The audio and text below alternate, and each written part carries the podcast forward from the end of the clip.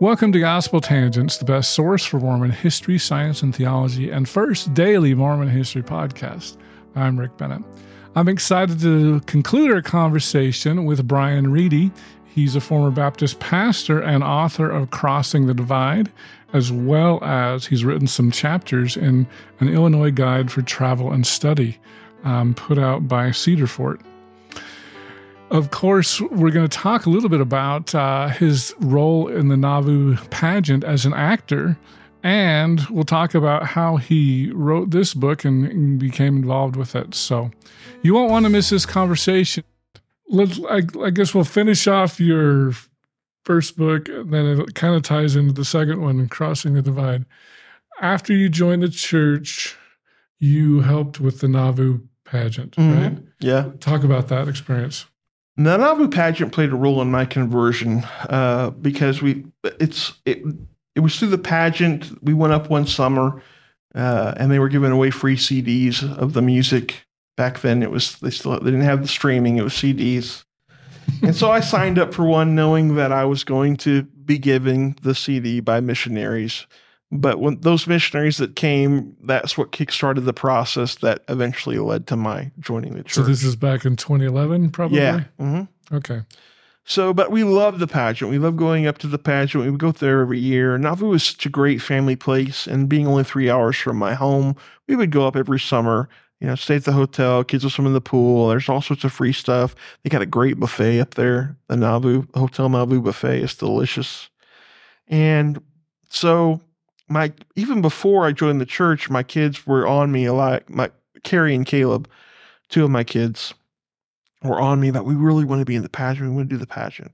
Really? Yeah, they love. They just were enamored by it. Oh, wow. And so I'm like, well, I can't. We, you know, we're not members. So the first question, literally, I'm still wet from the baptismal pool. The first question my daughter asked me, Carrie, does this mean we could try out for the pageant now? so I'm like, okay. So we signed up and we were accepted, and we did the 2017 and 2018 pageant. And then I went again this last year in 22 and did it. oh, And that uh, wasn't in your book. no book came out before then. The first two were. yeah. So it was a great experience for my family, a great experience for me. It's a lot of work. Uh, that we talk about uh, Nauvoo, the pageant, the three S's of the Nauvoo pageant spirit, sweat, and sleep deprivation. But it, it was a cool experience. And for anybody out there that's considering doing it, it's a little harder to get into now because it's basically the only pageant that's going every year. But if you if you if you're even remotely thinking about it, apply. you never got to it. see the Manti pageant. No. I didn't get to see it. Manti. I didn't get to see Cumorah or any of those. But uh, yeah, But Manti, or excuse me, uh, Nauvoo's still going every year. every year. Okay. So talk a little bit more about those first two years that you went. Uh, the first two years, I had some really cool spiritual experiences involving my father. Uh, my dad had passed away before I joined the church. So I had done his uh, baptisms at a temple in St. Louis. But when the Nauvoo Temple open house took place in 2002, my dad actually went to the Nauvoo Temple with me. I went through them too. And so I wanted to do his endowment in that temple because I knew he'd been in there. hmm And so what was really funny is I not not funny, but from uh, one of the spiritual experience I had was I was selected as one of the people that got to go into the temple on stage, walk through the temple doors. And so we're doing dress rehearsal and I'm walking through the temple doors and I see the temple on the hill. And I know that as soon as this dress rehearsal is over with, I'm going through those doors to do my dad's endowment. Hmm. That was a powerful experience. I still get goosebumps thinking about it. And then the next year, I did his sealings in in the temple, and then my daughter had experience that year that I really still get emotional about, and am incredibly jealous. Um, the very last performance in Nauvoo, they do the both. They do the Nauvoo pageant and they do the British pageant. We alternate nights and we sing a, a song at the end of the British pageant. Oh, it's songs of the heart about you know we will basically we will see our loved ones again and we're standing on stage. And after it was over with, my daughter told me, and this was after we'd done the sealings, the sealings to his parents. My daughter said, Dad, I saw grandpa in the audience tonight. Mm.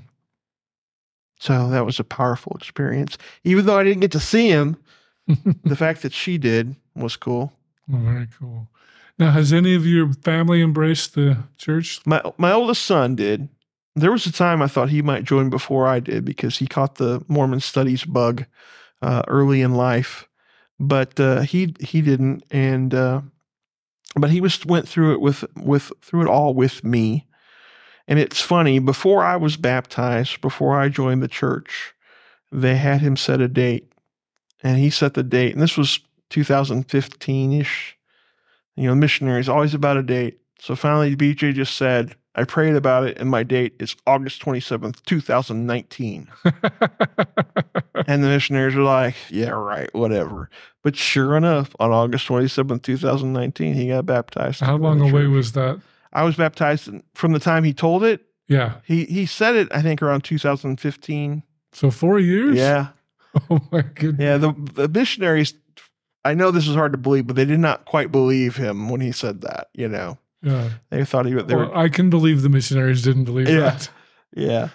But yeah, sure enough, uh, three years after I was baptized, he got baptized. Hmm. That reminds me, on my mission, we had a woman, and she said she wanted to get baptized in September. And I said, I'm going home in June. She said, Well, I'm going to send you a plane ticket to my baptism. And she did. Wow.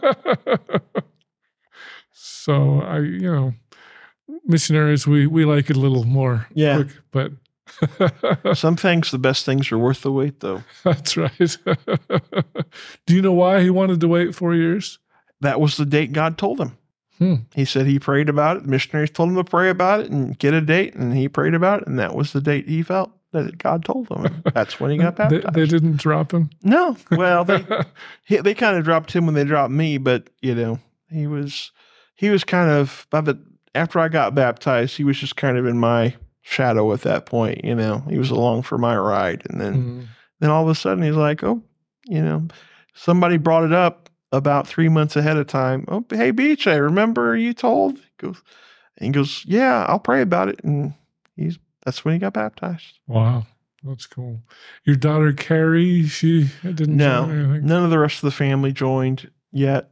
Uh, they they are living their lives and doing things. They don't quite um, uh, haven't seen uh, had had a desire to give up coffee and all those uh, other things that the more restrictive parts of of Mormon culture. Uh, maybe someday. They both both of my kids had powerful spiritual spiritual experiences in Nauvoo, so there was definitely some seeds planted, but they they haven't had a desire to, and I I don't feel a need to push them on it. Like I said, as long as they're following Christ, and that's what I told the missionaries before I even thought about joining. One time they were over here, they were at my house, just random door knocking, and they came in. One of the questions they asked me is, "Brother Ready, what if what if we're right and you're wrong?" And I said, "Look, I'm just following Jesus." If Jesus wants me to become a Latter day Saint, I'll become a Latter day Saint. If he doesn't, I won't. Well, evidently he did, but that's still my philosophy. The main thing is to follow Jesus. hmm Well, I can tell from Crossing the Divide, your first book, you've spent a lot of time in Nauvoo and you know it quite well. Is that how you got involved in your uh, Illinois Guide for Travel and Study?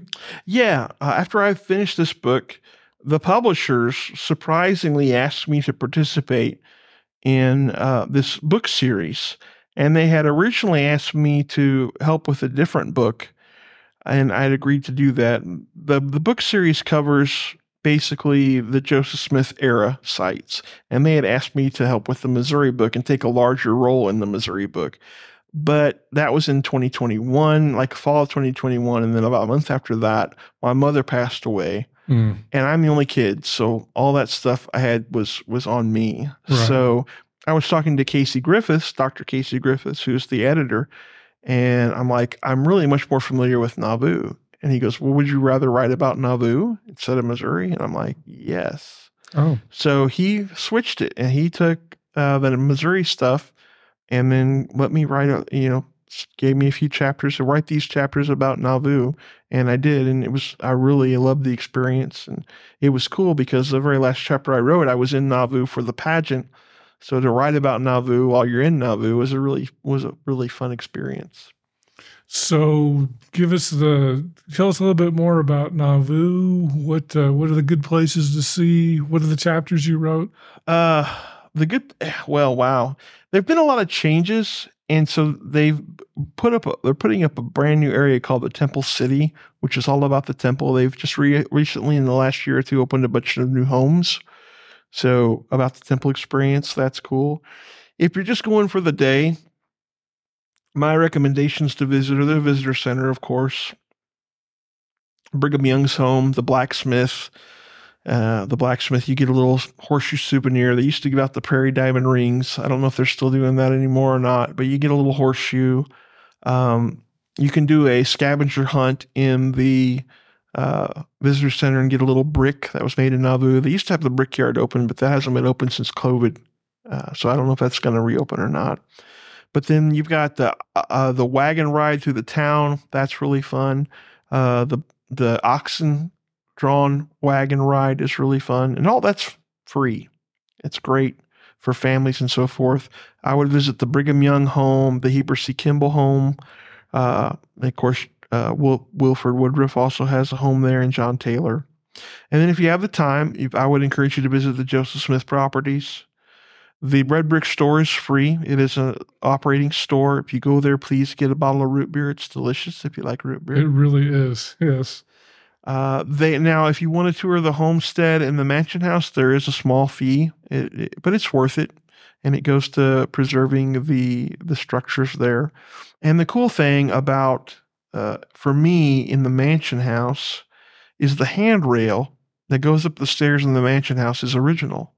So when you're touching that handrail going up the stairs, you're touching the same handrail that Emma touched, that Joseph touched, that his kids touched, that Brigham Young touched, and and, and touching history is, is meaningful to me. Absolutely. And of course, there's the cemetery there, which is very beautiful, where the gardens are beautiful, overlooking the Mississippi River, and get, going over to Carthage to tour the Carthage jail.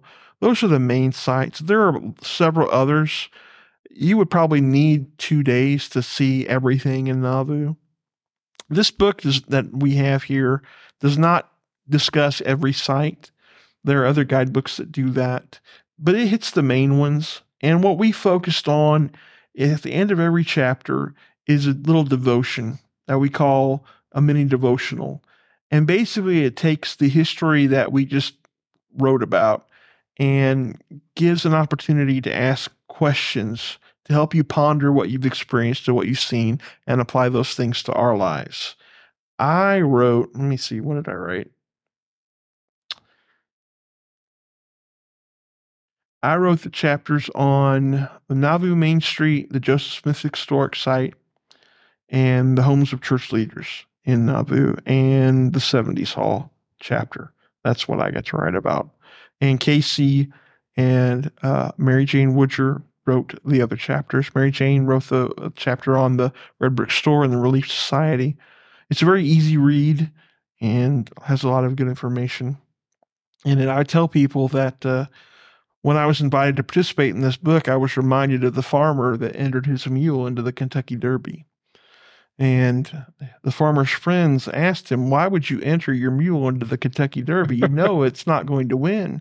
And the farmer replied, I know, but think of the company he'll be in. So I'm like the mule in the Kentucky Derby, in really good company with these two other authors. I love Casey. Casey's awesome. Yeah, he's good guy. Uh, he was the one that helped arrange this interview. Exactly.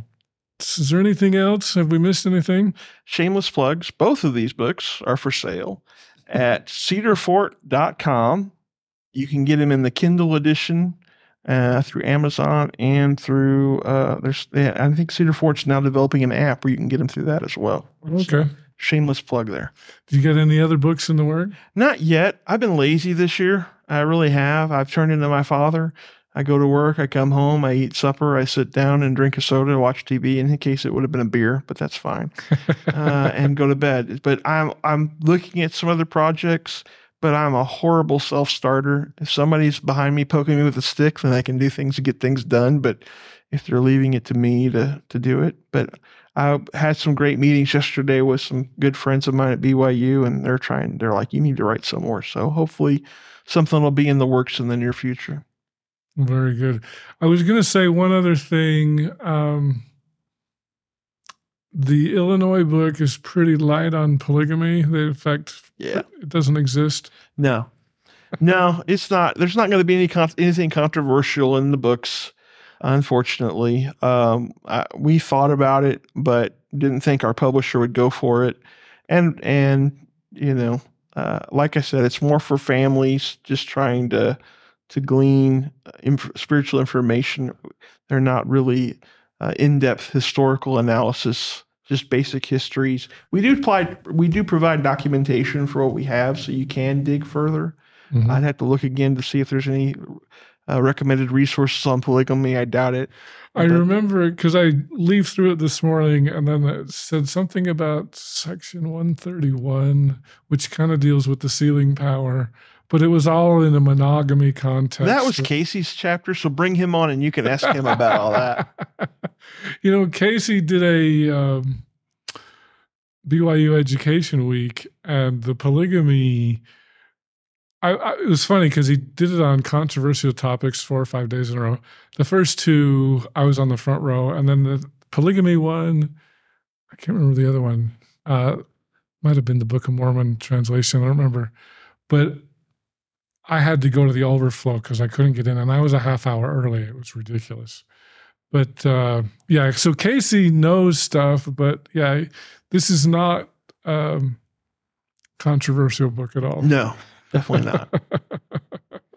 so I'm glad I got to quiz you on some of that a little bit earlier. So, well, Bryan Ready, thank you so much for being here on Gospel Tangents. When I go to St. Louis, I'm going to have to see you and Jeff McCullough, and we'll get you to convert him or something. We'll do our best.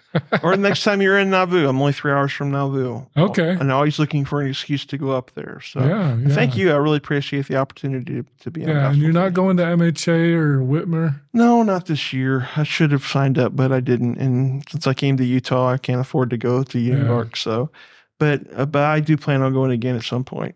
Okay. Well, Bryan Ready, thanks again for being here on Gospel Tangents. Thank Appreciate you. it. Really Mhm. appreciate it.